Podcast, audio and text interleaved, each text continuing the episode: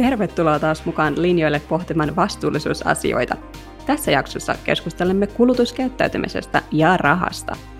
Mukana tässä podcastissa meillä on Jyväskylän yliopiston sosiologian professori ja kulutustutkija Terhi Anna Vilska. Tänään vastuullisuuspodissa keskustellaan siitä, miksi ilmastonmuutos ja päästökeskustelu on aina niin vaikeaa. Entä miksi kulutuskäyttäytyminen ja sen muuttaminen ei tapahdu ihan sorvia napsauttamalla – ja siitä, että onko niin, että nuoret on vastuullisempia kuluttajia kuin vanhemmat, koska nuoret on yleensä ne, jotka enemmän pitää ilmastokriisistä meteliä. Erottuuko joku ikäryhmä edukseen tässä? Entä miten meidän suhde rahaan ja oma identiteetti suhtautuu kulutukseen ja vastuullisuuteen? Vastuullisuuspodcastin studiossa on taas äänessä minä, eli Annika Rautiola, ja minä olen muuttanut omaa kulutuskäyttäytymistäni muun muassa siten, että pyrin minimalismiin etenkin vaateostosten, asumisen ja yleisesti tavaroiden suhteen, eli pyrin kuluttamaan vähemmän. Ja minä olen Gia Forsman Härkönen ja itse olen muuttanut kulutuskäyttäytymistäni ihan totaalisesti sen jälkeen, kun ymmärsin, miten suuri merkitys meillä kaikilla ja omilla kulutustottumuksilla onkaan kovaa vauhtia etenevään ilmastokriisiin. Terhi Anna Vilska, tervetuloa vastuullisuuspodcastiin. Ja aloitetaan ihan, ihan helposti sillä, että kerrotko meille, että kuka sinä olet ja mikä on sinun suhteesi kuluttamiseen? Joo, mä oon tosiaan kulutustutkija, sosiologian professori Jyväskylän yliopistossa. Ja mun suhde kuluttamiseen on sellainen, että mä oon tutkinut sitä eri näkökulmista nyt tässä jo 25 vuotta ylikin. Niin minkä sun oma henkilökohtainen suhde kuluttamiseen on? Eli, eli tietysti mä olen kuluttaja, yksityinen kuluttaja siinä, siinä missä muutkin ja, ja mä koen olevani tietysti siinä mielessä vähän erilaisessa asemassa äh, kuin keskivertokuluttaja, että mä sillä tiedän kuluttamisesta aika paljon, tiedän aika paljon kuluttamiseen liittymistä motiiveista ja, ja, ja joskus, joskus se tietysti pistää ajattelemaan asioista eri tavalla, mutta kuitenkin kuitenkin äh, koen sit kuluttajani, kuluttajana olevani olevani monella tapaa aika tavallinen, ehkä enemmän asioita pohtiva, luulisin näin. Voisitko itse asiassa kuvailla vastuullisena kuluttajana? Öö, se on vähän, että riippuu, riippuu siitä, että miten, miten se määritellään. Et mä oon vastuullisuuteen pyrkivä kuluttaja, mutta mä oon myös aika realistinen sillä. Ja tavallaan siinä mielessä vastuullinen, että luulisin kohtuullisen hyvin, tiet, kohtuullisen hyvin tietäväni sen, että mikä, mikä vaikuttaa mihinkin ja millainen kulutus on vastuullista, millainen on vähemmän vastuullista. Mutta en mä en tietenkään ole joka, joka asiassa vastuullinen kuluttaja, että, että kaikilla ihmisillähän kuluttaminen määräytyy aika lailla sen oman arjen mukaan. En ole, on tiety, tiettyjä juttuja, mitkä on ikään kuin välttämättömiä. Eli mä, mä, en ole sillä lailla vastuullinen kuluttaja, että se olisi mun niin kuin johtava ideologia mun kaikessa tekemisessäni ja, ja, ja kuluttamisessa. Pikemminkin mä, mä olen arjen sujuvuuteen pyrkivä realisti tässä asiassa. Joo, suomalaisen hiilijalanjälkihän on sellainen, että suurin osa siitä tulee itse asiassa asumisesta ja lämmittämisestä, koska meillä on Suomessa tietysti sellaiset olosuhteet, että asuntoja pitää vähän enemmän lämmittää kuin monessa muussa maassa. Kuitenkin se tilanne on se, että, että suomalainen kuluttaa noin 10 000 kiloa hiilidioksidiekvivalenttia vuodessa ja, ja tota, joidenkin määreiden mukaan se saisi olla noin 1000-2000, jotta maapallon kantokyky kestäisi tämänhetkisellä ihmismäärällä se Palveluiden ja ja tavaroiden osuus siitä kuluttamisesta oli noin 3000 kiloa, eli sekin on enemmän kuin periaatteessa saisi olla, niin onko edes olemassa mitään sellaista asiaa kuin vastuullinen kuluttaminen? No jos sitä tiukasti ajatellaan niin, ettei, ettei saisi tuottaa tuottaa hiilidioksidipäästöjä, niin ei, ei varmastikaan ole, että jos ajatellaan tällainen tällä niin, kuin, niin sanotusti radikaali ekologisesta näkökulmasta.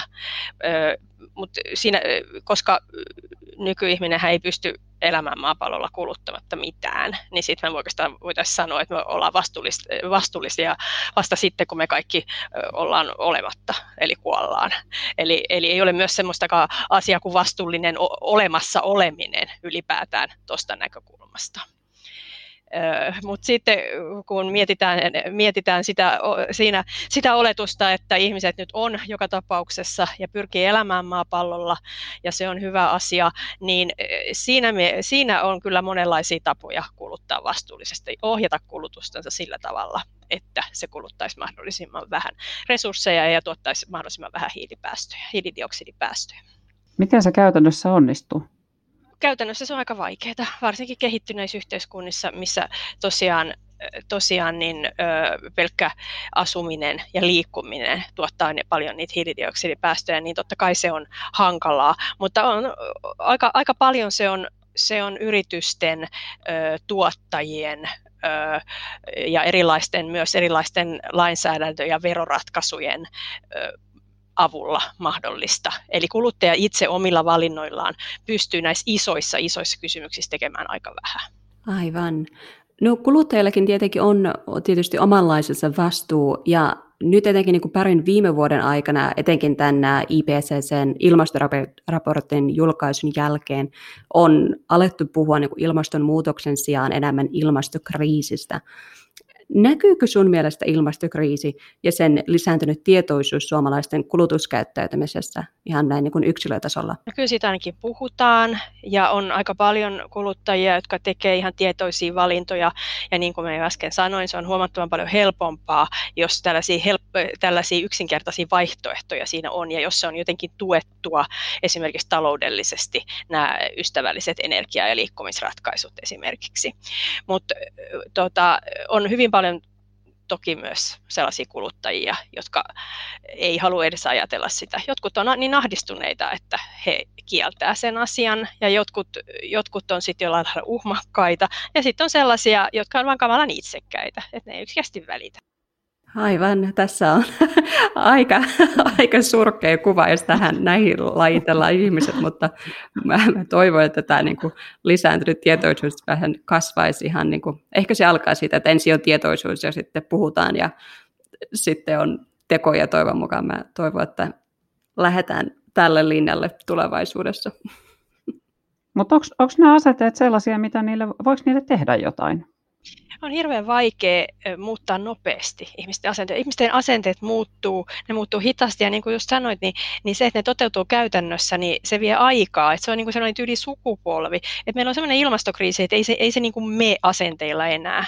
Ja varsinkin kun, kun ihmisellä on tavallaan niin kuin vastassaan niin kuin se oma tämänhetkinen hyvä ja mielihyvä ja sitten koko yhteisön ja globaali hyvä, joka on ihan kauhean abstrakteja asioita.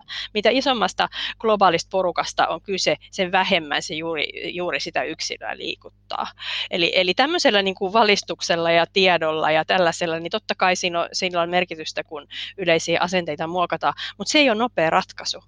Nopeat ratkaisut on, on huomattavasti kovempia nopeat ratkaisut on sitä, että, että ruvetaan verottamaan, että ruvetaan nostamaan hintoja, ruvetaan rankaisemaan, ruvetaan rajoittamaan. Ne on niitä keinoja, joilla, joilla tätä kriisi ratkaistaan. Ja sitten tuota, mä uskon kyllä vahvasti teknologiaan. Mä uskon siihen, että me löydetään tuotannossa sellaisia teknologisia ratkaisuja. Et ne, ja me on pakko uskoa niihin, koska niin kuin mä sanoin, kuluttajien käyttäytymisen muutoksen odottaminen kaikissa maissa, varsinkin niissä maissa, jotka on nyt vasta päässyt kuluttamisen vauhtiin, niin se on aivan liian hidasta.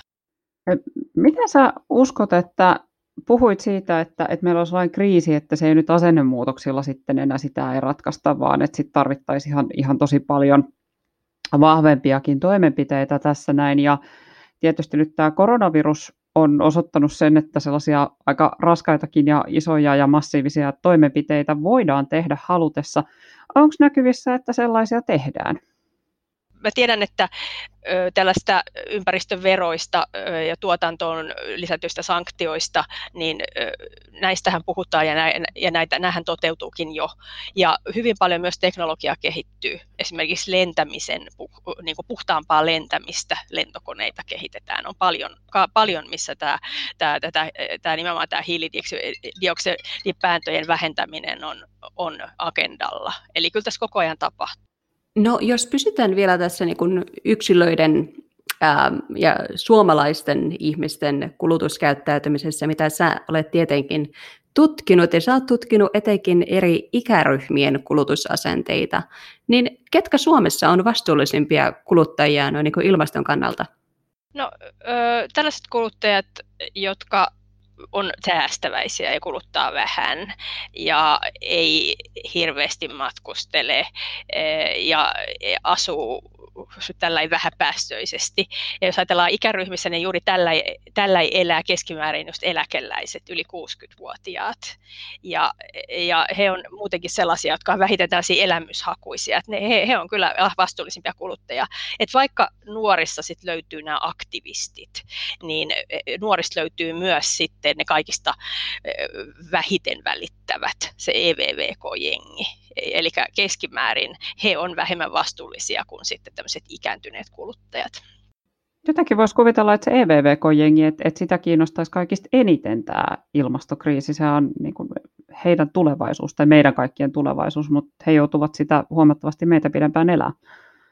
Niin nuorishenkilöissä on vain semmoinen psykologinen juttu, että heillä on kaikista heikoin kyky ajatella sellaista kaukaista tulevaisuutta, että he elää hyvin tässä ja nyt. Ja he on sillä lailla myös tällä niin kuin positiivisia, että he ei pysty ajattelemaan, että heille tapahtuisi mitään. Että ne kaikki voipuuden harha siinä, siinä iässä juuri. Ja että, että se, on, se on kiintoisaa, että vanhemmat ihmiset, joilla on vähemmän elinaikaa, niin he jotenkin pystyy selkeämmin näkemään tulevaisuuteen ja ajattelemaan myös seuraavia sukupolvia. Että, että nuoret ihmiset on myös, myös psykologisesti aika itsekässä elämänvaiheessa että kyllä sekin sitä selittää. Ja nämä, koska ne asenteethan sitten muuttuu, muuttuu iän myötä. Ja sitten oikeastaan viimeistään siinä vaiheessa, kun ihmisillä alkaa olla lapsen lapsia, niin sitten sit, sit, sit niin kuin näkee niin kuin selkeämmin vielä siihen vähän niin kuin kaukaisempaakin tulevaisuuteen. Niin varmaan siinä vaiheessa aletaan ajattelemaan sitä aikaa, kun ei itse enää ole täällä, mutta ne lapsenlapset on. Et siinä varmaan vaiheessa joku, joku kytkin vääntyy tuolla Joo. aivoissa. Miten sun, mielestä, miten sun mielestä nuoret sitten, että onko niissä enemmän niin kuin jakoa, eli on niin kuin kahdenlaisia nuoria enimmäkseen, vai että onko siinä enemmänkin sitä, että puhutaan, mutta ei varsinaisesti tehdä asialle mitään? No on siinä sitä jakoakin, mutta nuorissa on ehkä myös enemmän sitä, että, että haluttaisiin kauheasti olla vastuullisia, mutta ei ole rahaa. Et onhan noin halpa esimerkiksi kaikki halpatuotteet niin, eh, niin halvempia kuin sitten vastuullisesti tehdyt laatu, laadukkaammat tuotteet esimerkiksi. Ja sitten toisaalta ei ole vielä niin kuin elämässä koettu niin paljon, että voitaisiin tyytyväisenä vähän downshiftata, vaan halutaan lentää ja nähdä maailmaa ja, ja sitten toisaalta olla, se asenne on sitten toisaalta vähän semmoinen häpeileväkin siihen nähden. Eli nuorilla on tätä tämmöistä asenteen ja käyttäytymisen ristiriitaa sitten ehkä enemmän enemmänkin kuin muilla. Joo, tuon mä itse asiassa ehkä tunnistankin tuon, tuollaisen keskustelun siitä niin, että, että tota, monet on sitä mieltä, että kun he ovat vielä, he eivät, tai tämä ei itse asiassa kohdistu pelkästään ihan nuoriin, vaan ihan, ihan sit vähän vanhempiikin päälle kolmekymppisiäkin, että kun vielä ei olla saatu tehdä ja nähdä asioita niin paljon, niin, niin tavallaan sen, sen takia koetaan, että se on hirveän tärkeää sitten – sitten, että, että, niin kuin, että edelleenkin jatketaan samaa mallia ja, ja matkustetaan ja, ja, ja just kulutetaan aika paljon. Niin, näin se just on. Tota, toi on silleen niin kuin myös ehkä on, on lievästi yllättynyt ehkä tuosta, mitä sä sanot näistä ikäryhmistä, koska äm, sitten taas mä näen, mä näen tota ehkä silleen omassakin kuplassa sellaista, että on paljon eläkeläisiä, jotka ne ei esimerkiksi niin kuin siirry vaikka kasvisruokaan, että tykätään syödä lihaa ja juoda maitoa ja juustoa ihan samalla tavalla kuin ennenkin, koska se on aina kuulunut ruokavalioon tai, tai se, että vaihdettaisiin vaikka yksityisautoilu niin kuin julkiseen liikenteeseen tai pyöräilyyn tai muuhun, niin ja sitten eläkeläiset matkustaa ilme, ilmeisen paljon myös nykyään, koska heillä on aikaa ja vähän enemmän varallisuutta kuin aikaisemmin. on, onko tämä niinku joku kupla, missä mä, missä mä elän, kun mä näen sit tällaisia vähän vanhempia ihmisiä? No itse asiassa niin tilastojen mukaan niin eläkeläiset matkustaa kuitenkin edelleen vähemmän kuin esimerkiksi nuoret, nuoret aikuiset ja, ja, ja keski-ikäiset. Ja eniten, eniten matkustaa tai ainakin kuluttaa eniten rahaa matkailuun, niin lapsiperheet. Ja ihan kaikista nuorimmat kuluttaa rahaa suunnilleen yhtä paljon kuin vanhimmat eläkeläiset.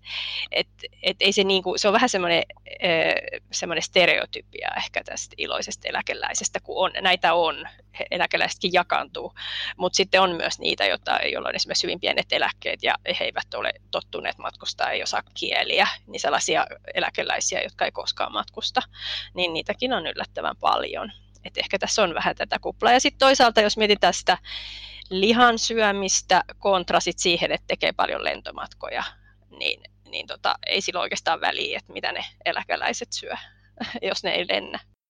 Mm, se on täysin totta. Siitä lentämisestähän tulee aika, aika isot kerta, kerta niin kuin le, kertaluonteiset päästöt. Se on täysin totta, joo. Ja sitten jos joku eläkeläinen asuu vaikka maaseudulla, jossa on pitkät välimatkat, jossa ei vaan tämä julkinen liikenne samalla tavalla toimi, niin eihän he, jos he ei vaikka käy, käy päivittäin töissä autolla, jos he menee vaan silloin, kun he pitää asioida jossain, niin tämä autollakaan ajaminen välttämättä niin hirveän tiheitä sitten ole, ja he ei välttämättä aja kauhean pitkiä matkoja ja niin edelleen. Eli sun tutkimusten mukaan niin eläkeläiset äm, kuluttaa vähiten ja sä sanoit tuossa, että lapsiperheet eli työikäiset ihmiset kuluttaisi enemmän ja nuoret siinä, jos on rahaa, mutta niillä usein, useimmiten ei ole rahaa. Eli miten tämä niin suomalaisten tulotaso tähän vaikuttaa, että onko siinä mitään yhteyttä niin kuluttamisen ja vastuullisuuden välillä? Joo, toi tulotaso on aika kiinnostava asia, että yhtäältä korkeatuloiset on korkeasti koulutettuja keskimäärin ja korkeasti koulutetut ovat vastuullisempia, niillä on suurempi tietoisuus ja ne pyrkii kuluttaa vastuullisesti. Mutta sitten toisaalta, sit jos katsotaan pelkästään tuloja, niin, niin korkea, kor, korkeita tuloja tienaavat ihmiset niin automaattisesti kuluttaa enemmän, mikä sitten taas on, on sitten vähemmän vastuullista. Et, et, ja he matkustaa ennen kaikkea enemmän ja he, he, heidän talo, talojensa lämmitykseen menee enemmän rahaa, heillä on enemmän autoja ja kaikki tällainen. Ja tulojen vaikutus on vähän ristiriitainen. Ja sitten, sitten, mutta sitten taas toisaalta nekin, jotka, joita vähiten kiinnostaa, ne on matalasti koulutetut nuoret miehet, niin heillä ei välttämättä ole myöskään kovin korkeat tulot. Eli faktisesti he eivät voi hirveän paljon kuluttaa, vaikka he kuluttaisi mitä. Niin, niin sit se on hirveän vaikea sanoa, että kuka loppujen lopuksi on se kestämättömin kuluttaja. Et, et sikäli ehkä kestä, kestä, kestävämpää on kuitenkin olla hyvä tulonen ja korkeasti koulutettu, kaupunki, koulutettu kaupunkilainen, koska he sitten taas levittää näitä kestäviä asenteita ja kasvattaa seuraavan sukupolven kestävään kuluttamiseen. Että, et onhan niillä asenteilla toki merkitystä sitten pitkässä juoksussa. Hmm. Tämä on itse asiassa puhut paljon sellaisista asioista, mitä mä tässä, mitä mä tässä tunnistan, että, että hirveän moni jotenkin mieltää itsensä aika vastuulliseksi kuluttajaksi ja, ja itsekin tälleen, kun puhut tässä lapsiperheistä ja kuulun kyseiseen kategoriaan lapsiperhe ja, ja tietysti ystäväperheitä tai tutta, tuttavapiirissä on paljon, paljon samanikäisiä ja samassa elämäntilanteessa olevia, niin, niin on paljon siis sellaisia, jotka mieltää itsensä hirveän vastuulliseksi kuluttajaksi, mutta sitten on monta autoa, jolla ajetaan jatkuvasti ja käydään vähintään kaksi kertaa vuodessa ulkomailla ja ostetaan esimerkiksi lapsille aina uudet vaatteet joka, joka niin kuin ikiseen uuteen, uuteen tota, vuoden aikaa, mitä tulee. Ja, ja tota, myös aikuiset niin kuin kuluttaa aika paljon, vaikka tietysti paljon puhutaan siitä, että kaivataan kestävyyttä ja vastuullisuutta ja halutaan olla. Mutta miten, miten niin tämä tavallaan, kun, kun jos sä itse elät siinä mielikuvassa jatkuvasti, että, että sä olet hirveän vastuullinen ja silti sä käyttäydyt sitä, sen, se käytös on kuitenkin ristiriidassa sitten sen, sen käsityksen kanssa, niin miten, miten niin se mielikuva tavallaan itselle syntyy siitä, että sä olet vastuullinen? No jotkut, joillekin ihmisille se muodostuu jostain just hirveän pienistä asioista, että, että tämähän ei ole rationaalista, siis kuluttajahan ei missään tapauksessa ole rationaalinen, ja tässä tämmöisissä asioissa se rationaalisuus on erityisen mientä. Eli, eli tavallaan ihmiset ajattelee, että kun minä, minä nyt vaikutan tähän pieneen asiaan, niin tavallaan siitä tulee mun vastuullisuusidentiteettini osa. Että, ja, ja ihmiset on myös hirveän hyviä selittämään näitä vastuuttomia käytäntöjä, että minkä takia on tehtävä näin. että et, et, tämä on niin kuin pakko pakko.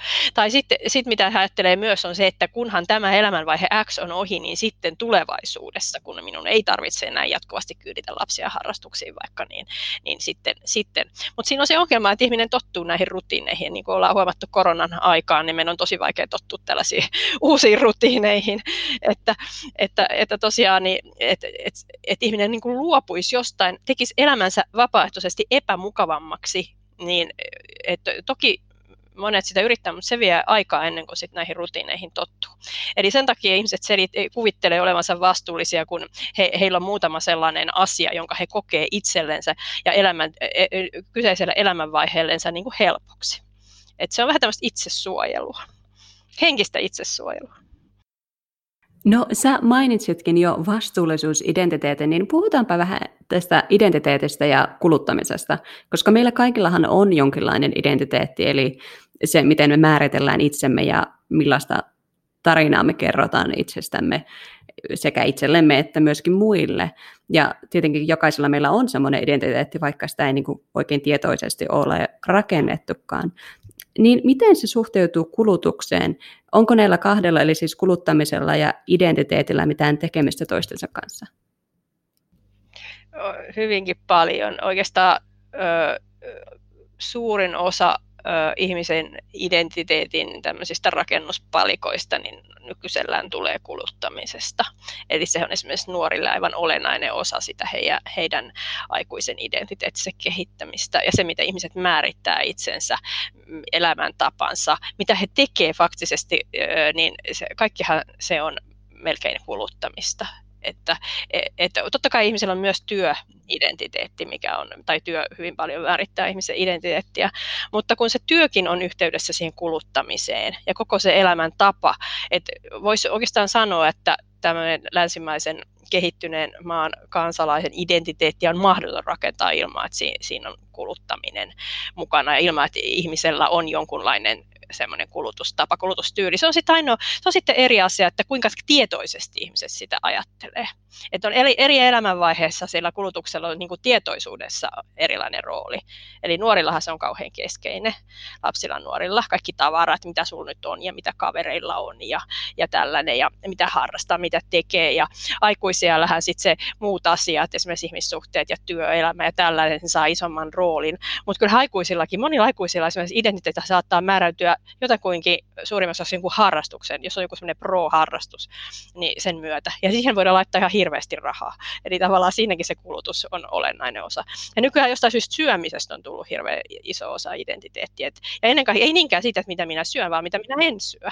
Et, et, et määritellä, että minä olen niin kuin joku, että olen, olen, en syö lihan ja, ja syön, sitä, syön kasviksia tai en syö maitoa tai, tai joku on gluteenittomalla. Et siitä, siitä tulee kauhean iso osa jostain syystä ruoasta ihmisen identiteettiä.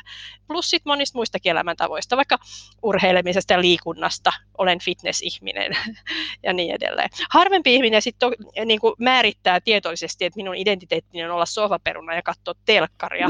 se, käytännössähän, se, käytännössähän se on hirveän suuri osa monen identiteettiin, mutta se ei ole sitten taas sellainen niin kuin hieno asia, mitä halutaan ehkä mainostaa. Mutta nykyään kaikki mindfulnessit ja downshiftingit ja kaikki on niin Joo. niin trendikästä, että mutta niihin liittyy tosi paljon kuluttamista. On mindfulness-kursseja, mindfulness-opaskirjoja ja, ja sitten sitä jaetaan sosiaalisessa mediassa. Mennään kalliiseen retriittiin, kestävää kehitystä kannattava ihminen lentää jonnekin Balille retriittiin ja, ja, ja siellä sitten syö kasvisruokaa ja, ja tota, keskittyy mindfulnessiin ja joogaan.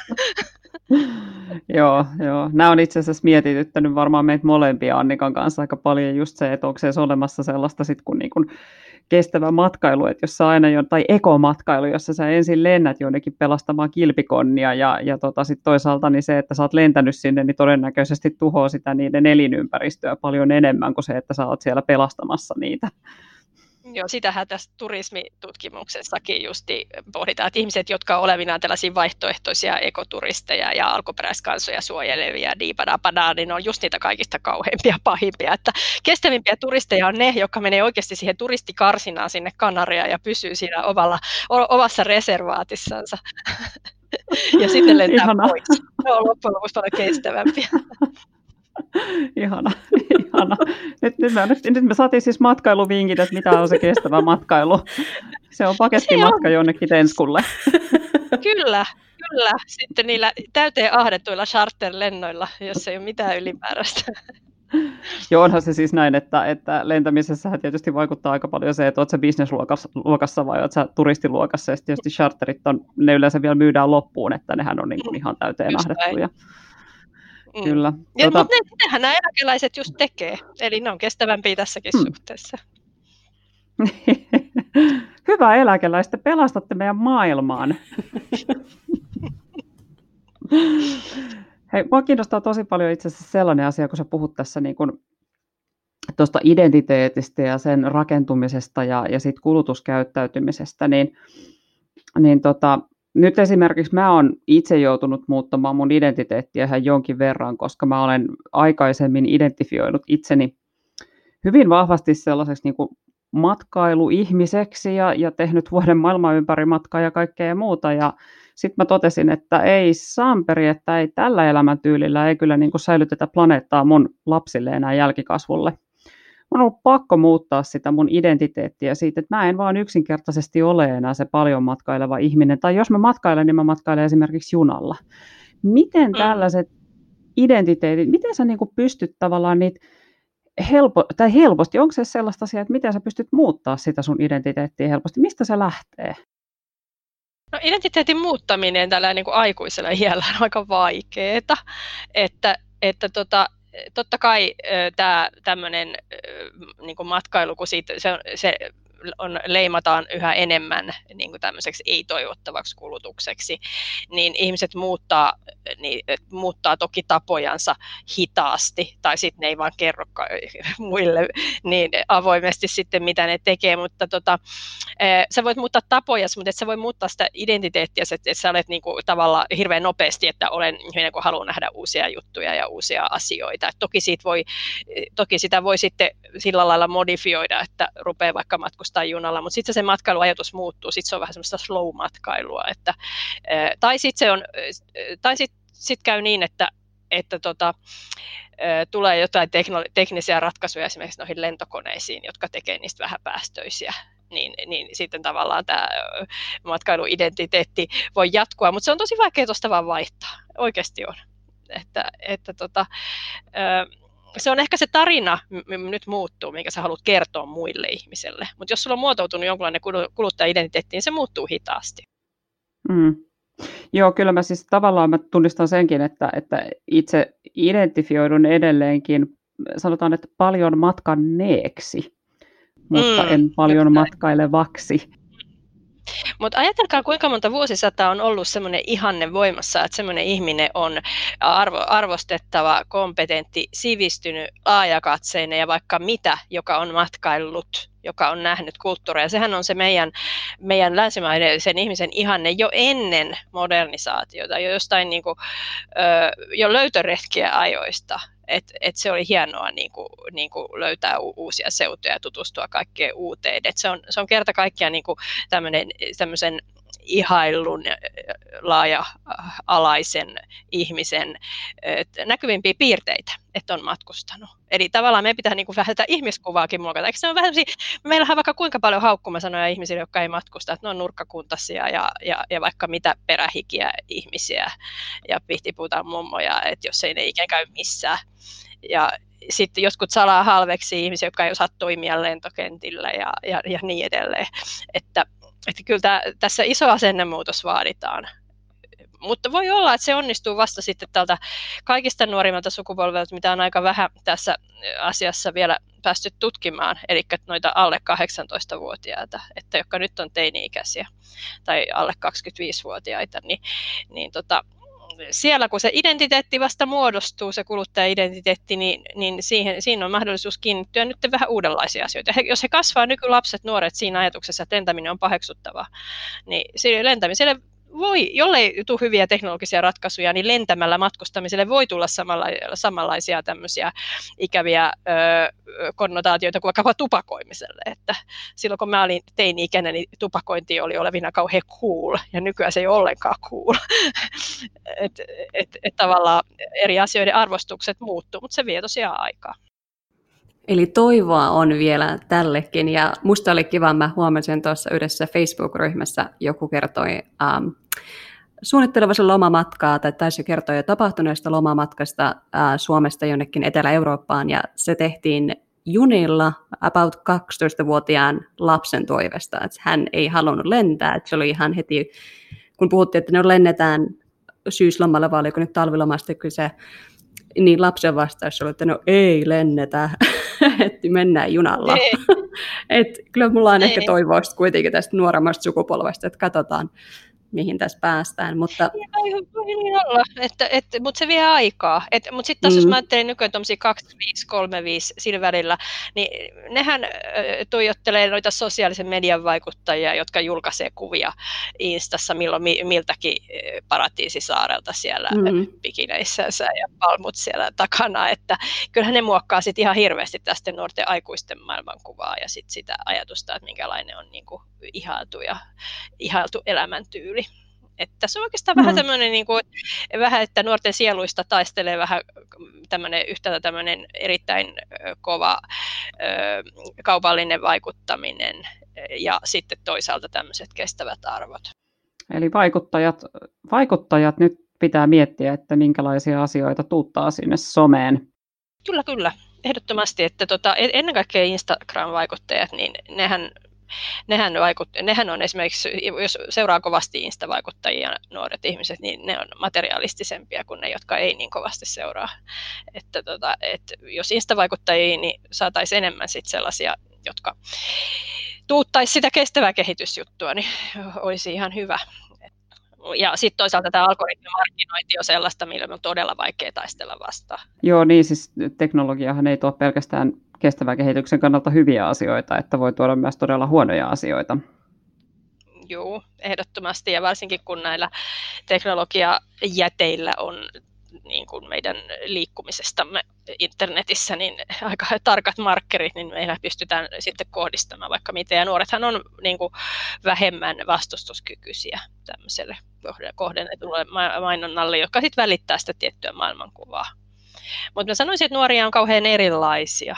Että, ja, ja se onkin sitten tosi hankala sit sanoa, että miten, minkälaiset nuoret sitten tulevaisuudessa on niitä, jotka päättää näistä asioista. Et sä puhuitkin vähän tästä jo suomalaisten asenteesta lentämiseen, että se voi kyllä muuttua tässä niin kuin tulevaisuudessa.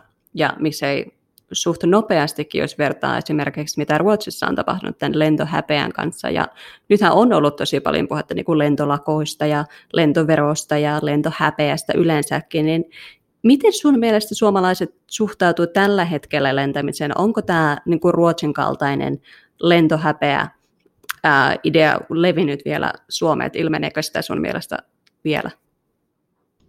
No sillä lailla ilmenee, että ei, ei just ehkä toitoteta sitä niin paljon. Että se ei ole enää sellaista, että mistä esimerkiksi tämmöinen koulutettu ja valistunut väki kauheasti retostelisi, vaan se, se on vähän semmoinen ehkä semmoinen salainen häpeä hiukan, mutta ei meillä semmoista laajaa, laaja, laajamittaisempaa ilmiötä ole, mikä Ruotsissa on sitten vaikuttanut jo siihen, että lennot olisi jo pikkusen, lentäminen olisi pikkusen vähentynyt, mikä sitten johtuu siitä, että me ollaan yksinkertaisesti köyhempiä kuin ruotsalaiset. Tai sanotaan niin, että me, me ollaan oltu lyhyemmän aikaa rikkaita kuin ruotsalaiset. Me ei olla matkustettu niin paljon vielä. Ja me ei ylipäätään matkusteta niin paljon kuin ruotsalaiset. Ruotsalaiset matkustaa ihan järjettömän paljon että niillä on varaakin tiputtaa sitä lentämistä paljon enemmän. Ja, ja sitten ruotsalaiset on sillä lailla, kun, kun he, heissä on, suurempi osuus heistä on semmoisia pitkää, pitkää, hyvin, tai pitkäkestoiseen hyvinvointiin tottuneita vauraita ihmisiä. Siellä on muutenkin ympäristöystävällisemmät ja vähän semmoiset niin pehmeämmät arvot kuin Suomessa, niin, niin se va- vaikuttaa siihen ihan selkeästi. Ja Suomessa ollaan vielä vähän sitä, että en ole vielä ehtinyt meillä on kokea tarpeeksi, että meillä on enemmän sitä populaa, joka ei ole vielä nähnyt tarpeeksi. Eli, eli siinä mielessä tämä, että kuinka kauan valtio on ollut rikas, niin vaikuttaa, uskoisin näin et Ruotsi menee ehkä siinä vähän meidän edellä. Ja sitten suomalaiset on myös enemmän mun mielestä semmoisia vähän suoraviivaisia teknologiauskoisia ihmisiä, että, odot, että odottaa, että teknologia ratkaisee asiat ja sitten toisaalta odottaa, että tulee verot ja lait ja säädökset. Et, et, et siinä on vähän ehkä tätäkin. Tämä nyt on tietysti vähän mun spekulointia, niin että ei tätä asiasta maavertailua ole tehty. Niin, joo, mutta siis kyllähän esimerkiksi taloushistoria osoittaa ihan selkeästi sen, että siellä on ollut niin paljon pidempää vaurautta, että totta kai sehän on vaikuttanut ihan kokonaan niin suomalaisen ja ruotsalaisen identiteetin muodostumiseen kokonaisuudessaan myöskin. Kyllä, kyllä. Ruotsalaisethan on, siis nehän on tietyllä tavalla, äh, miten mä sanoisin, äh, tämmöisiä, äh, jollain lailla huolettomampia ja sitten niin kuin he, heihin on helpompi vaikuttaa tällaisissa asioissa, että missä niin kuin ajetaan yhteistä hyvää, koska he ei tarvitse niin kauheasti kerätä sitä omaa hyvää enää. Et meillä, on, e, e, meillä on vielä vähän sellaista, että minulle, minulle, joten olenko turvassa. Ruotsalainen uskoo olevansa turvassa. Ruotsalaisella on enemmän resursseja ajatella maailman tilaa kuin suomalaisella. Ja mä vastaavasti mä sanoin, että suomalaisella on enemmän resursseja kuin virolaisella tai venäläisellä, jotka, jotka ei sit, jotka on sitten taas vähemmän, vähemmän tällaisia kestävästi ajattelevia kuin suomalaiset ja jollain lailla meidän mielestä itsekkäämpiä. Mutta se johtuu ihan heidän taloushistoriastansa. Mutta nyt me ollaan itse asiassa siirrytty suoraan siihen, että, että me keskustellaan siitä, että ehkä vähän negatiivis-sävytteisesti tästä lentämisestä. Minkä takia se on niin huono asia? Lentäminen huono asia, koska se tuottaa niin paljon hiilidioksidipäästöjä, että, että sehän siinä tietenkin on. Mutta lentäminen on vain yksi, kyllähän siis mukin asuminen, niin kuin sanoit aluissa, niin äh, asuminen on, on ehdottomasti toinen, toinen iso asia. Ja se, se on semmoinen, mihin, mihin sitten, mikä on se tavallaan niin kuin jokapäiväistä kuluttamista. että siihen on ö, toisaalta helpommin, mutta toisaalta vaikeampi vaikuttaa että ihmisen täytyy asua, ihmisen täytyy lämmittää asuntonsa. Että, mutta se lentäminen on tavallaan, kun se on semmoinen niin iso kerta juttu, juttu. Elentäminen on toisaalta sekin, että silloin on niin helppo niin kuin oikeastaan myös mitätöidä se arkipäivän teot, että niin kuin oikeastaan sanoin jo alussakin, että se on ihan sama mitä syö, kun jos, jos lentää ihan hirveästi, niin se, se, se tuottaa monille myös semmoisen avuttomuuden, että mitäs väliä millään on sitten, että jos minulla nyt kuitenkin on tämmöinen, lentä, tämmöinen matkailevan ihmisen identiteetti. Hmm. Joo, lentämisestä kyllä tulee tosissaan, mitä mä oon noita laskureita kattonut paljon. Se vähän riippuu aina, että millä laskurilla katsoa, mutta Malaga-Helsinki, Malaga väli, tai Helsinki-Malaga, Helsinki tuottaa sen 1500 kiloa ja, ja tota, Helsinki-Bangkok, Helsinki oli noin 5000, että kertaluonteisestihan se on ihan jättimäinen, jos me saataisiin 1000-2000 vuodessa käyttää per henkilö. Ja asuminen on tietysti aika pakollista, että, että sitähän sä, että siitä ei voi niin kuin enää leikata. Ei, varsinkaan näissä, sitten näissä kylmän ilmaston maissa, kun asuntoja pakko lämmittää. Sitten toisaalta hyvin kuuman ilmaston maissa asuntoja pakko viilentää. Et itse asiassa viilentämiseen menee enemmän energiaa kuin lämmittämiseen maapallolla. Että, että ilmastotekohan niissä maissa on eh, sietää hieman lämpimämpää sisäilmaa vastaavasti, kun meillä pitäisi sietää vähän viileämpää sisäilmaa. Mutta joo, että että kyllähän monen ihmisen elämässä niin se arki se ratkaisevin juttu olisi ainakin niin kuin henkisesti, henkisesti siitä on tosi, tosi hankalaa ruveta, ruveta tekemään semmoisia isoja muutoksia. Mutta kyllähän nykyrakentaminen tosi, tosi paljon jo näihin tämmöisiä kestäviä ratkaisuja ö, ottaa huomioon. Mutta sitten jos ajattelee, niin siellä kyllähän ne mummot siellä maaseudulla niin öljylä, öljylämmittäisissä pikkumökeissä siellä saattaa asua. Niin, toi, toi lämmittäminen on tosissaan vähän se aina riippuu vähän siitä, että missä asuu, mutta että just itsekin asun kerrostaloasunnossa ja en pysty maalämpöä itselleni kaivaa siihen Helsingin kantakaupungin alueelle. Niin, sepä se. Että se on usein sellainen asia, millä ei niin hirveästi pysty myöskään itse tekemään.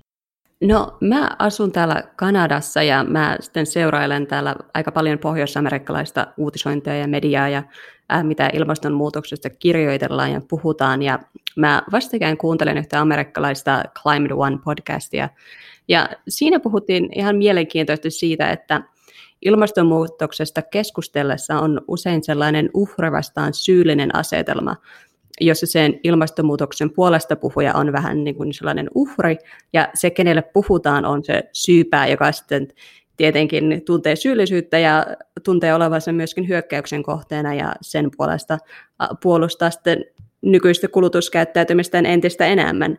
Eli tämä on aika huono asetelma lähteä mitään rakentavaa keskustelua tästä jatkamaan, niin miten ilmastokeskustelua sun mielestä saisi rakentavampaan suuntaan? Jaa, no tietysti pitäisi puhua ehkä enemmän sellaisena niin kuin yhteisenä ongelmana, mihin etsitään ratkaisuja.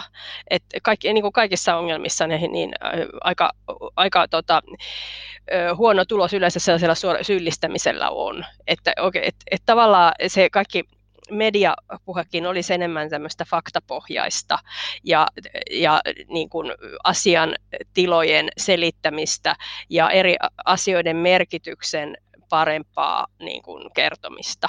Mutta en mä sano, että se syyllistäminen, niin kuin, siis syyllistäminen tietyssä mittakaavassa hän on on niin kuin hyvä, jollain lailla hyvä, että, että sillä saadaan pikkusen ihmiset niin kuin miettimään, mutta se ei saa olla voittopuolisesti sitä. Että se pitää olla myös enemmän sitä, että tarjotaan ratkaisuja ihmisille, tarjotaan mahdollisuuksia että, ja kerrotaan, että mitä voit tehdä, jotta. Ja, ja yksi on kanssa se, että se pitäisi olla just niitä pieniä juttuja, mikä ihmisen on helppo tehdä, jotka tuntuu ikään kuin pieniltä. Että se pitäisi olla vähän semmoista tuuppailua, olette varmaan kuullut tästä tuuppaamisesta, että ihmisiä, ihmisille tehdään erilaisilla, erilaisilla konsteilla helpoksi te- tehdä sitten se vastuullisempi ratkaisu. Että tavallaan pitäisi ehkä ajatella enemmän ö, noiden tuottajien ja myös kaupan alan, ravitsemusalan, myös rakentajien, asunnon myyjien ja muiden, niin ajatella vähän niin kuin sen yksityisen kuluttajan puolesta. Ja mä en niin kuin tavallaan sano, sano sitä, että se kuluttaja olisi tyhmä tai että se kuluttaja olisi vastahankane, mutta kun se kuluttaja ei ole rationaalinen ja ihmiset kun on luonnostaan itsekkäitä, ja ihminen aina punnitsee sitä, että mikä on minun etu ja mikä on yhteisön etu. Ja sitten siitä tehdään semmoinen niin kompromissi. Ja jotta se kompromissi ei olisi niin kuin liikaa sieltä kuluttajan edusta, niin sen pitää olla sillä lailla älykkäästi sille kuluttajalle esitetty. Näiden vastuullisten asioiden pitäisi olla just sellaisia ratkaisuja, jotka tehtäisiin sille kuluttajille mahdollisimman helpoksi toteuttaa ja myös semmoista niin kuin vuoropuhelua, semmoista yhteistä pohtimista. Että et tämmöinen yksiselitteinen syyllistäminen on, on aika tehotonta. Ja sitten se lisää myös sit semmoista, tarpe- semmoista ilmastoahdistusta, joka ei ole rakentavaa ahdistusta, sitä, että sitten vaan masennutaan. Ja pahimmillaanhan se lamauttaa, että jos ihminen kokee, että hän ei pysty tekemään mitään, katastrofi uhkaa, niin sitten tulee semmoinen niin kuin hälläväliä, että okei, tuhon tietä mennään ja otetaanpa sitten kaikki ilo irti esimerkiksi. Enkä mä tiedä, onko sekään hyvä, että ihmiset ei esimerkiksi uskalla tehdä lapsia enää niin kuin esimerkiksi jonkin Suomen kaltaisiin maihin, että et ruvetaan sillä lailla ahdistumaan ja, ja pohtimaan liikaa. Että et, tota, et kun lapsethan kuuluu myös tähän, tähän tota, epävastuuttomiin tekojen sarjaan lasten tekeminen, koska se kuormittaa ympäristöä. Mutta se, se kuuluu siihen samaan sarjaan, että jos sanotaan, että pelkästään se, että me tässä nyt ollaan olemassa, niin on aika vastuutonta. Että, että, että, tota, että, että, että tälle tasolle siinä keskustelussa ei kannata mennä. Et, et oikeastaan se semmoiset niin rakentavien ratkaisujen yhdessä pohtiminen on ehkä, ehkä parasta. Ja sitten vaan se, että kun tutkitaan asioita riittävästi, niin pystytään pikkuhiljaa niin kuin, niin kuin asettamaan jotain tällaisia ö, veroja tai rajoitteita, jotka ei kerrallaan liikaa niin kuin rajoita ihmisen elämää. Vähän niin kuin koronassa, että, ensin pikkusen kiristetään ihmisten toimintaa ja sitten lisätään, ei se ole tottunut niin vähitellen. Onko sun mielestä sitten merkitystä sillä, että jos ilmastonmuutoksesta puhuttaisiin vähän positiivisempaan sävyyn, eli puhuttaisiin siitä, mitä on jo tapahtunut ja mitä voisi tapahtua ja minkälaisia uusia teknologioita meillä on tätä avustamassa sen sijaan, että puhuttaisiin siitä, että se on nyt no, maailma loppuu kymmenen vuoden päästä ja sillä, että sitä, niin usein puhutaan tietysti sellaisen negatiivisen sävyyn, että olisiko siinä jotain, ähm, luuletko, että siinä olisi jotain eroa, jos puhuttaisiin enemmän niin kuin toiveikkaimmin tästä tulevaisuudesta? Joo, joo, sehän olisi, olisi sitä niin kuin rakentavaa, että, että tota, kerrottaisiin, että minkälaisilla ratkaisuilla me voitaisiin niin kuin tätä tehdä. tehdä. no, tietenkin, jos olisi pelkästään sitä, niin sitten ihmiset tuudittautuisi siihen, että kyllähän nämä teknologiat tässä ratkaisee kaiken, että siinä on balanssi.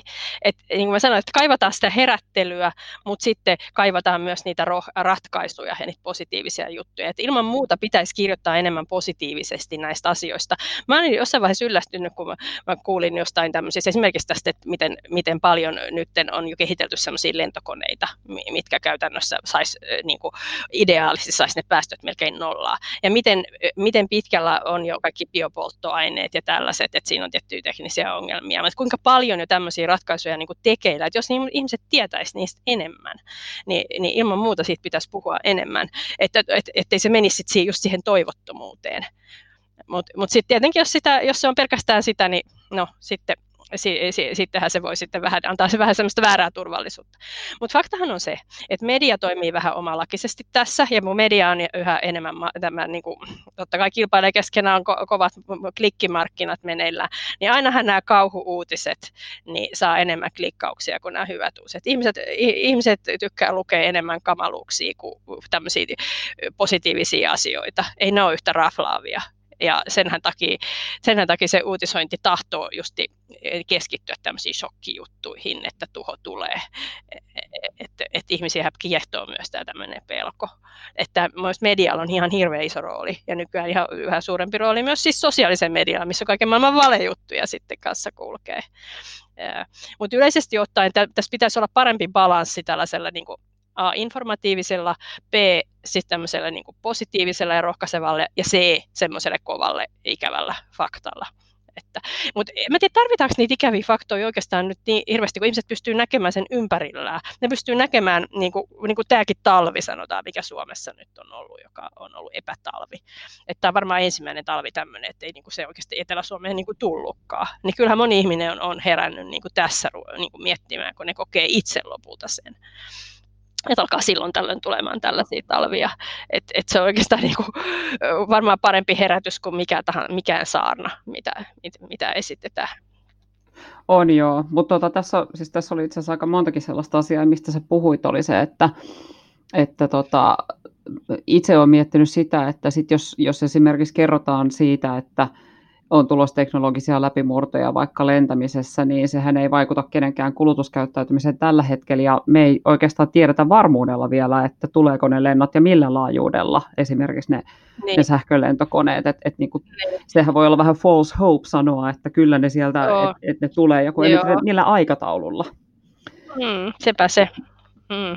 Mutta sitten mulla on tuossa itse asiassa niinku faktasta ja se, että et kyllähän ihmiset tietää, kun musta nimenomaan tuntuu, että ihmiset monasti ei oikein tiedä, että on vähän sellainen pääpuskissa meininki, että mieluummin ei tiedetä näistä asioista, koska mulla itse asiassa mun seuraava kysymys liittyykin tähän, kun olen huomannut siis, että ihan sellainen keskustelu, että sanoo, että hei, että, että käypä testaa tuolta Sitran elämäntapatestistä, mikä tuolla on, että minkälainen hiilijalanjälki sulle tulee, että se kertoo jotain siitä, että minkälainen sun kulutus sitten on. Ja sitten ne ihmiset käy kokeilemaan sitä ja sitten sitten ne siis laittaa esimerkiksi mulle vihaisia viestejä, että tämä elämäntapatesti, tämä on ihan tosi huono, koska mä sain sitten tosi korkean hiilijalanjäljen, että ei tämä asia oikeasti ole näin, mä oon oikeasti tosi vastuullinen. Niin, mit, mitä sä tavallaan enää sanot, että mik, miksi ihmiset suuttuu tällaisesta ja syyllistyy niistä faktoista, että et sun ei tarvitse tavallaan kuin sanoa, että hei, et, et, tiesit sä muuten, että toi sun lento vaikka, että et siitä tulee sellainen 50 tonnia suoraan ilmaan ja sitten sit, sit niinku mä en ole sanonut, että onko se niin kuin hyvä vai huono asia tai edes syyllistänyt sitä, mutta sitten se ihminen syyllistyy ja sitten sieltä tulee ihan hirveän vihainen reaktio. Niin, no siinä on murennettu nyt sitä vastuullisen kuluttajan identiteettiä, että jos hän on ajatellut, että hänen monilla pienillä teoillansa on iso iso merkitys, kun aina sanotaan myös sitä, että pienet yksityisen ihmisen pienet teot ratkaisevat, se on se mantra, niin sitten kun hän on niiden perusteella ajatellut olevansa hyvin vastuullinen, niin sehän on ikävä lovi hänen identiteettiinsä, että tulee joku että, että sä ootkin tehnyt nyt, että, että sä et olekaan tehnyt olennaisia asioita. Hän on ehkä kokenut, että hän luopuu monesta asiasta vaikka ja sitten yhtäkkiä, kun, eh, kun kuulee, että sillä onkin aika vähän merkitystä sitten, että hänellä on jotain muita tapoja, mistä hän ei halua luopua. Siinä voi olla joku sellainen, että okei, että jos se on sitten vaikka se lentäminen, että, että hän ei halua luopua siitä, hän on kuvitellut, että hänen muu vastuullisuus ikään kuin kompensoi sen. Ja sitten huomaa, että sillä on mitään merkitystä, niin totta kai se suututtaa. Että, Mutta että, miksi tuota... suututtaa Sitran elämäntapatestin tuloksesta? No kato, posti, po, eikö se niin, että postin tuoja ammutaan? se on ollut vaan niin hämmentävää jotenkin, että et, et, et tulee kertomaan, että mulle tuli tosi iso hiili, tai toi hiilijalanjälki tuosta noin tuosta mun elämästä tuossa elämäntapatesta, että se on ihan tosi huono testi. Mitä sä enää sanot Ei. siihen? Siksi mun mielestä niitä faktoja tarvitaan edelleenkin. Näin. Faktoja tarvitaan. Mun mielestä niitä on ihan hirveästi nyt tullutkin niitä faktoja. Tosi paljonhan media rummuttaa niitä faktoja. Ja, ja että et musta on aika yllättävää, jos ihmiset ei sitä tiedä. Mutta sitten toinen, mikä mun mielestä on kiinnostava ilmiö, mistä me ei ole vielä puhuttu, on tämä kaikki kompensointi. Et monihan, niinku, et mulla on vähän niinku ristiriitainen fiilis kompensoinnin suhteen, että sinänsä ihan hyvä asia, joo, parempi, että kompensoidaan kuin että ei kompensoida, mutta sitten siinä on vähän se semmoinen, että, että sitä ajatellaan, että okei, kun mä kompensoin, niin sittenhän mä voin jatkaa entiseen malliin. Et, et siinä tulee helposti tämmöinen vähän tämmöinen anekauppa, että tulevatkin synnit saadaan anteeksi. Joo, että, että, että se on niin helppo vauraalle nykyihmiselle, niin pistää nyt vähän, rahaa tonne. Ja sitten kun joku vielä kertoo, että mihin se pitää laittaa se raha, niin että tavallaan semmoista, että ostetaan nyt omaa tuntoa puhtaaksi. Että se voi viedä vähän väärille urille sitä ajattelua, vaikka se itsessään tietenkään ole huono asia. Mutta se voi olla, että sitten voi tulla vähän semmoinen niin käytäntö, joka on automaattinen tulevalle sukupolvelle, että kun meillä jo opiskelija ruokalassakin sä saat valita, niin kuin, että ruoka kompensoituna tai kompensoimattomana, niin kun nuoret ottaa ihan rutiinisti sen kompensoituna, niin siitä voi tulla, että kaikki, kaikki se kompensaatio lisää, niin totta kai jos se on tietenkin kaikessa, niin voi olla, että se sitten niin kuin auttaakin asiaa. Että, että kyllä mä sanoisin, että sille nuukalle mummolle voisi olla aika kova kynnys sitten pistää kompensaatiomaksu kaikkea, joka on tottunut olemaan sitten tietysti nuuka. Tämä on itse asiassa asia, mistä me keskustellaan vielä Antero Vartijan kanssa Compensate-säätiössä, että et, et, miten tämä oikeastaan toimii. Ja tämä on, tämä on hyvä kysymys, mitä me ollaan Annikan kanssa molemmat myös mietitty paljon siitä, että onko tämä kompensointi mutta todettu myös, että parempi se on, että kompensoidaan, jos nyt sitten vaikka lennetään tai, tai muuten, niin omaa elämää kuin se, että ei, mutta lähtökohtaisesti kai se kaikkihan pohjaa siihen, että meidän pitää vähentää kulutusta ja päästöjä. Joo, mutta sekin on vähän ongelmallista, jos kaikki, kaikki alkaa vähentämään kulutusta, niin silloinhan pysähtyy talouskasvu, sitten ei ole rahaa enää, enää sellaisiin innovaatioihin, jotka edistäisivät tämmöistä kestävää teknologiaa, ja, ja samallahan se sitten vähentäisi myös hyvinvointia, kun ei, olisi, ei ole, ei ole kasvua, niin ei ole myöskään sitä mitään, mistä jakaa kansalaisille. Eli pikemminkin pitäisi lähteä sitä kautta, että kohdistettaisiin se kulutus vastuullisempiin asioihin.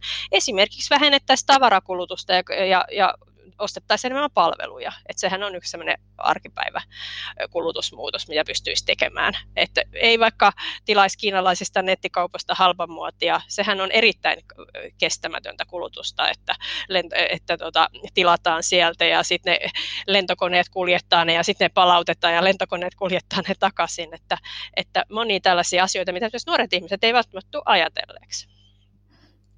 Joo, taaskin itse asiassa ollut meidän tällainen seuraava kysymys tässä sulle siitä, että, että miten tämä talousjärjestelmä, siis miten se tulee kestää? Pystytäänkö me elämään tällaisen talousjärjestelmän kanssa ylipäänsä? No on tämä tähän mennessä paras talousjärjestelmä, mitä maailma on esittänyt, että, että tota, jos mietitään maailman historiaa, että onhan tämä talousjärjestelmä niin kuin tuonut aika paljon vaurautta myös, myös maihin, mutta ihan tällaisena ei se tietenkään pysty jatkumaan. Että jos tämä väestönkasvu varsinkin jatkuu tällaisena, niin eihän tämä, tietenkään tämä maapallo kestä sitä.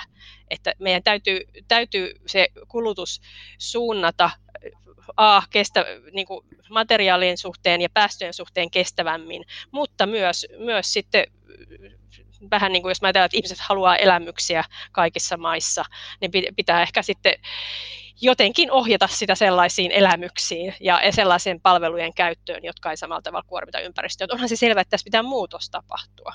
Mutta miten me saadaan se läpi, varsinkin vielä sellaisissa maissa, missä vasta nyt ollaan päästy kuluttamaan, jotka on nyt siinä vaiheessa, kun Suomi 30 vuotta sitten vaikka tai 40 vuotta sitten, niin, niin kyllähän semmoisissa maissa se asenteiden muuttaminen on aika vaikeaa. Että sitten siinä pitää, pitää melkein mennä siihen tuotantopuoleen, että tuottaa sellaisia asioita, jotka sillä tavoin jotka, jotka ei samalla tavalla sit kuormita maapalloa tai lisää päästöjä. Et kyllähän se päästötön teknologia on maailmanlaajuisesti se, mihin, mihin pitää kehittää, jotta täällä pystyy elämään. Mutta se on sitten toinen asia, että kuinka paljon meidän elämäntapa jatkossa sitten perustuu kulutukseen. Tuleeko jonkinlainen saturaatiopiste, että ihmiset kokee, että niin kuin nyt, on, nyt on niin kuin liikaa kulutusta. Et onhan sitten jo merkkejä, että länsimaiset ihmiset jo kokee, että on liikaa tavaraa, että yhä enemmän mennään niin kuin immateriaaliseen, virtuaaliseen, että nuorille se krääsä ei merkitse enää niin paljon, paitsi ehkä joku semmoiset, millä ne sitä identiteettiä se rakentaa niin kuin vaatteet, mutta semmoinen niin kuin kesto, kestokulutustavaroita ei haluta niin paljon, että siinä on ihan selkeä ero jo sitten vanhempaan sukupolveen. Mutta sitten toisaalta nuoret haluavat entistä enemmän uutta koko ajan, että aina pitää saada jotain uutta. Esimerkiksi teknolo- no se pelkästään teknologia itsessään, että koko ajan pitää olla lisää teknologisia vehkeitä, niin onhan se loppujen lopuksi aika, aika ympäristökuormittavaa. Ja se on semmoinen, mistä ei puhuta kauheasti, koska ihmiset rakastaa teknologiaa niin paljon, että puhutaan mieluummin ruoasta ja vaatteista. Niin. Kuka haluaa luopua älypuhelimestaan? Niin, niin, niin. niin, että sehän on se ristiriita, se kuluttaja, yksi prototyyppi on se punavuoren hipsteri, joka, jolla pitää olla kuitenkin viimeise, vi, viimeistä muotia oleva MacBook siellä ja jatkuvasti vaihtaa puhelinta. Että, Joo, kyllä että se, se on monenlaisia asioita. On. Mulla on siis itselläni, mä oon viimeiset puolitoista vuotta, me ollaan, meidän nelihenkinen perhe on elänyt monesta syystä niin seitsemän muuttolaatikon kanssa. Siinä on käytännössä meidän omaisuus, mitä me ollaan liikuteltu. Ja täytyy sanoa, että yhtään sen enempää en ole kaivannut ja kauhulla odotan sitä hetkeä, kun mun pitää mun 12 neliön varastotila jossain vaiheessa tyhjätä, koska en kaipaa sieltä mitään muuta kuin valokuvia. Niin, sepä se. Mm. Sepä se. Aika vähällä pärjää. Aika vähällä pärjää ja kyllä mä ajattelen ihan samoin, että, että tota, tota, periaatteessa en rakasta tavaraa enkä hirveästi sitä osta, mutta kun, varsinkin kun olen asunut 17 vuotta samassa talossa, niin, niin yllättävän paljon semmoista kaikenlaista krääsää on kertynyt ja jotenkin ahistava ajatus että joskus kaikki pitäisi selvittää. Ja omista lapsistanikin huomaan kyllä sen, että paljon vähemmän heille tavara merkitsee että et he on myös tottunut online kuluttamaan. Esimerkiksi kirjat. Mä rakastan kirjoja, niitä pitää olla paljon. Ja, ja lapset kuuntelee äänikirjoja, lukee e-kirjoja. Et voi olla niin semmoinenkin asia kuin kirja, niin on, fyysinen kirja voi olla häviävä asia maailmassa. Joo, mä en ole itse asiassa lukenutkaan tai pitänyt käsissäni ihan niin kuin kirjaa, muuta kuin keittokirjaa, niin en enää vuosikausin, että mä luen pelkästään puhelimella kirjoja. Ja tämä tulee suurelta osin siitä syystä, että mä oon myös muuttanut viimeisen vuosina aikana usein ja isoja mantereiden välisiä muuttoja.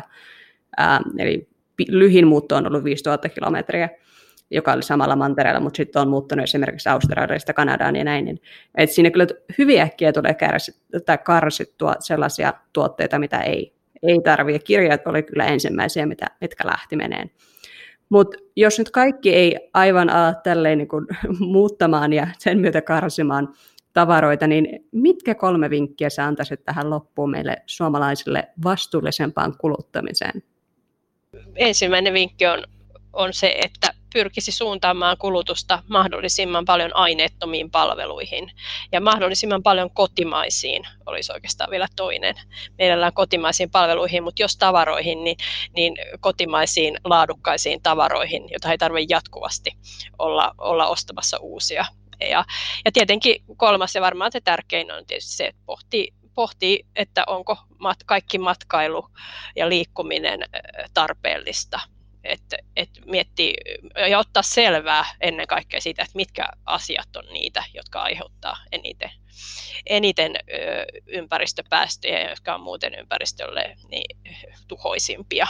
Eli tavallaan se tässäkin asiassa se faktojen etsiminen, no tämä oli varmaan jo viides neuvo, mutta, mutta, mutta, mutta ei oikeastaan nämä, nämä asiat. Mutta arjessahan on helppo justi miettiä just sitä, että, että mihin, mitä mä ostan, että, että ostanko, ostanko tavaraa vai ostanko palveluja ja, ja, ja sitten toisaalta miettiä, että mistäköhän asioista saa sitten niitä elämyksiä, että onko aina pakko vaihtaa maisemaa. Et oikeastaan teknologiahan voisi käyttää myös tämmöiseen virtuaalitodellisuusjuttuihin, että, että, tota, että maailmaa voi nähdä matkustamattakin, että, että sekin, sekin on syytä pitää mielessä.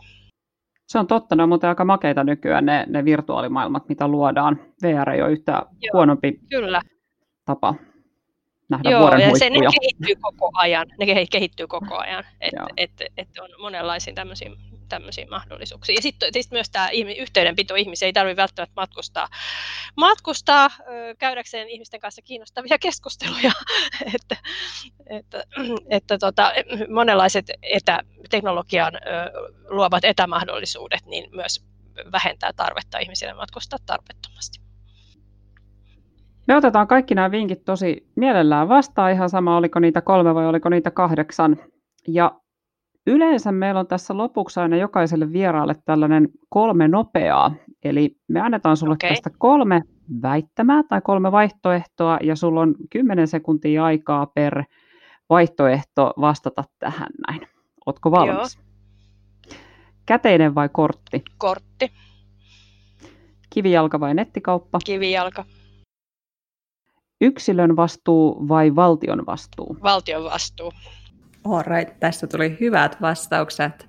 Uh, ja niin kuin sä tuossa sanoitkin, niin todellakin teknologi- teknologiaa tässäkin käytettiin apuna, että tässä käytiin mielenkiintoinen keskustelu ja me ollaan kaikki eri maissa, joten kyllä tästä on hyvä lähteä eteenpäin.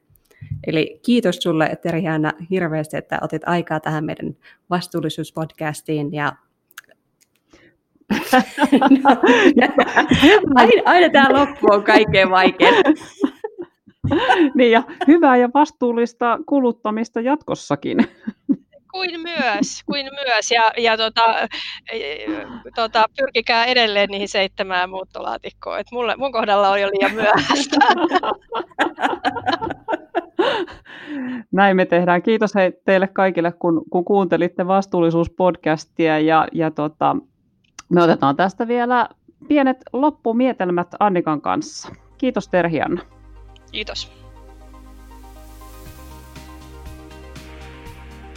No niin, se oli Terhianna Vilska ja erinomainen keskustelu siitä, että miten identiteetti ja kulutuskäyttäytyminen ja rahankäyttö ja, ja koulutustaso ja kaikki asiat vaikuttaa siihen, että miten me saadaan tätä hillittyä ja millä tavalla me rakennetaan, rakennetaan sitä identiteettiä.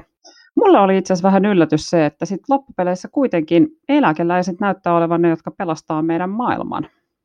Tämä oli erittäin mielenkiintoinen pointti, eli juurikin siksi, että ne ovat säästäväisiä ja useimmat ei matkusta paljon, vaikka tietenkin on sellaisiakin eläkeläisiä, jotka matkustelee, mutta pääsääntöisesti ne on säästäväisiä ja matkustaa vähemmän ja se tekee niistä vastuullisempia. Tämä oli erittäin mielenkiintoinen pointti.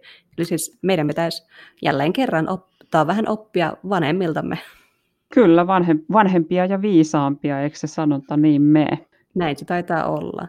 Mulle oli itse asiassa myös yllätys se, että, että kuinka paljon tässä keskustelussa nousi esille se ihan niin kuin spontaanisti, että, että tota matkailu ja, ja lentäminen on tosissaan yksi sellainen asia, joka kertaluonteisesti nostaa paljon niitä päästöjä, koska, koska tota, sitten esimerkiksi se asunnon lämmittäminen, joka tällä hetkellä suomalaisen hiilijalanjälkeen nostaa ihan hirveästi, niin sille me ei oikein voida tehdä mitään. Mutta sitten Terhi aina palasi niin kuin jotenkin aina tähän matkustamiseen ja, ja lentämiseen todella paljon. Näin oli, ja tietenkin lentäminen on huomattavasti helpompaa, tai se on sellaista, mihin voi itse vaikuttaa hyvin, hyvin näppärästi sillä, että ei lennä tai lentää vähemmän, toisin kuin esimerkiksi että muuttaisi johonkin toisenlaiseen taloon, missä on erilainen lämmitys. Niin, niin ja sitten se tietysti varmaan aika paljon se asuminenkin määrittää, tai se, että kuinka isoissa asunnoissa asuu, niin se määrittää myös paljon sitä, että, että tota, minkälainen sit se on, kun mitä enemmän pinta-alaa on, niin sen enemmän lämmitettävääkin tietysti on. Kyllä, ihan totta. Ja niin kuin me tässä puhuttiinkin aiemmin, että lentämisestähän tulee tosiaan todella isot päästöt. Eli jos sinne Aasiaan lentää menopaluun lennon, niin se on melkein puolet sit suomalaisen vuosittaisista päästöistä, mitkä niin kuin vuosipäästöt on sinne 10 000 kilon paikkeilla. Et se on aika, aika suuria vaikutuksia tällä lentämisellä todellakin on, että niitä ei kyllä pitäisi unohtaa. Joo, ei, että, että tietysti se 10 000 on sellainen keskiverto, mitä on laskettu, että sitten sit voi alkaa laskea, että jos vaikka monta kertaa lennät, lennät Jenkkeihin tai lennät Aasiaan tai mihin tahansa lennät, niin, niin todennäköisesti se oma hiilijalanjälki on, todella paljon suurempi, mutta sitä kompensoi se, että sitten ne pihtiputaan mummot, jotka ei sieltä mökiltään matkusta yhtään minnekään, niin ne sitten tiputtaa sitä niin kuin kokonaispäästömäärää suomalaisille aika paljon. Mutta jos laskee, että kävisi kerran New Yorkissa ja kävisi kerran Bangkokissa, niin siinä olisi niin kuin melkein 10 000 sitten jo, ja että et se on se, niin kuin, mitä vuotuisesti suomalainen periaatteessa päästää ilmoille. Ja se on yksistään yhden ihmisen jalanjälki sitten ne kaksi lentoa. Joo, näin se on. Nämä on aika, aika suuria juttuja ja aika negatiivisia juttuja, mutta minusta oli kiva kuulla kuitenkin, että Terhi ainakin kannustaisi äm, tuomaan lisää positiivista keskustelua ilmastonmuutoksesta ja siitä, mitä sillä voidaan saavuttaa ja mitä on jo saavutettu. Eli muistetaan myös pysyä positiivisena, että ei aina vaan näitä kauhukuvia ja puhuta siitä, mitä ei saa tehdä ja niin. mitä, mitä kamalaa muuta. Joo, joo ja tota, sit, siis nyt, nyt tilannehan meillä on, on se, että me edelleenkin pystytään vaikuttaa siihen niin, että, että tota, lämpeneminen ei nouse ihan, ihan älyttömästi. Eli meillä on edelleenkin ihan hyvät mahdollisuudet vaikuttaa, mutta se vaan vaatisi sitä, että me, me tehtäisiin sen eteen sitten paljon. Ihan totta, eli peli ei ole vielä menetetty lainkaan, ja niin kuin Terhi ainakin tuossa lopussa sanoi meille vinkkeinä, niin äh, meidän pitäisi vähemmän kuluttaa, mutta siis minusta tämä oli erittäin hyvä pointti, että kuluttaahan voi, jos ostaa palveluita, että ei ole pakko ostaa tavaraa. Minusta tämä oli tosi konkreettinen vinkki, mitä mä en oikeastaan ennen ajatellutkaan, koska mä vain laittanut kaikki siihen yhteen niin kuin tavarakastiin, mutta todellakin voidaan vielä kuluttaa palveluita. Joo, siis mietipä sitä, että vaikka varaisi tästä itselleen puolentoista tunnin hieronnan. Joo, passaisi. Se on kuluttamista ja, ja sillä todennäköisesti hiilijalanjälki ei ole mikään ihan älyttömän suuri. Ja tukee samalla pieniä yrittäjiä. Se on totta. Hei, mulla on muuten sulle kuule sellainen kysymys tässä näin, että miten sä itse rakennat kuluttamisella sun identiteettiä? No musta olikin hauska tässä, kun äh, Terhi ainakin sanoi, että ruoka on osa identiteettiä, niin mulla tuli ihan meinasin alkaa itsekseni nauraskaa ensin, koska jos mua joku pyytää kuvaileen itsensä, niin kyllä se ensimmäisenä tulee, että no mä oon vegaani, oli asiayhteys mikä tahansa. Mutta äh, kuluttaminen ja tämä identiteetti on kyllä aika mielenkiintoinen, koska kyllä ne mun identiteettiin aika paljon liittyy, koska on ollut just tätä, että olen, olen matkailija, eli ostan lentoja tai muuten matkailen. Olen vegaani, eli nämä on mun ruokavalinnat on siinä. Ähm, toisaalta sitten mä yritän olla minimalismi monessakin asiassa, eli sekin on sitten mun identiteettiä ja suora vaikutus sillä kulutuskäyttäytymiseen. Että tämä oli ihan mielenkiintoinen huomio, mitä mä en ennen oikeastaan ollut ajatellutkaan, että identiteetti ja kulutuskäyttäytyminen käy aivan käsi kädessä. Joo, kyllähän se, kyllähän se aika pitkälti näin on ja, ja just se, että sun pitää muuttaa koko sun identiteettiä, kun sä muutat sun kulutuskäyttäytymistä, eli tavallaan sitä tarinaa, mitä sä itsellesi kerrot ja mitä sä kerrot myös ulkomaailmalle itsestäsi, niin ei, ei se niinku ihan helppoa ole. No ei, kyllä tässä on vielä työn sarkaa paljon, mutta niin kuin Terhi ainakin sanoi, että se on kyllä vaikeaa, joten Gia, sulle hatunnoston arvoinen suoritus, että sä oot muuttanut niinkin radikaalisti sun ja myös oman perheeskulutuskäyttäytymistä, että se ei varmasti ollut helppoa, että pointsit sulle. Joo, kiitos, kiitos. En, en, en voi silleen ihan kerätä niin kuin täysiä krediittejä tästä itselleni, koska mulla on kyllä tosissaan ihan sellainen aviomieskin tuossa, joka paljon näitä asioita miettii ja pohtii ja myöskin ajaa tavallaan sitä meidän perhettä eteenpäin samaan suuntaan. Että se, mikä tässä on tietysti onni, onni tässä näin koko hommassa on se, että, että meillä on aika lailla saman, samanlainen näkemys siitä, että mihin suuntaan me halutaan sitä koko meidän joukkoa sitten ohjata. Mutta eihän se helppoa ole. Et, et, kyllähän se niinku vaatii sellaista aikamoista pohjamudissa käymistä, että sä yhtäkkiä toteetkin, että mä en varmaan enää mene koskaan Malediiveille sukeltamaan ja näkemään niitä ihania koralleja ja kaikkia kaikkia kaloja ja muita siellä pinnan alla. Mutta se on sellaista. Joo, eli jonkunlaisia uhrauksia, mutta toisaalta tähän saa aina jotain uutta tilalle, jotain erilaisia kokemuksia lähempää ja ehkä silmät avautuukin, että ne voisiko mennä jonnekin lähemmäs sukeltamaan. Tai sitten kuulla lähet vaikka sillä purjeveneellä sinne Malediiveille. Paljonkohan purjeveneen valmistuksen hiilijalanjälki onkaan? Oi, oi, oi, nyt menee jo liian vaikeaksi. liian vaikeaksi. Meidän pitää tässä vaiheessa alkaa jo lopettaa tätä podcastia, tämä menee liian jo liian monimutkaiseksi tässä vaiheessa. Mutta hei, loistava keskustelu ja kiitos sulle taas, kun olit, olit kaverina. Hei, kiitos Annika sulle ja mehän jatketaan, vaikka eri maissa ollaankin, niin jatketaan näiden podcastien vetämistä Eli tervetuloa sitten mukaan vaan seuraamaan seuraavaa jaksoa, mikä meille tulee ulos. Kiitos tosissaan teille ja me sanotaan tältä erää Annikan kanssa heipat!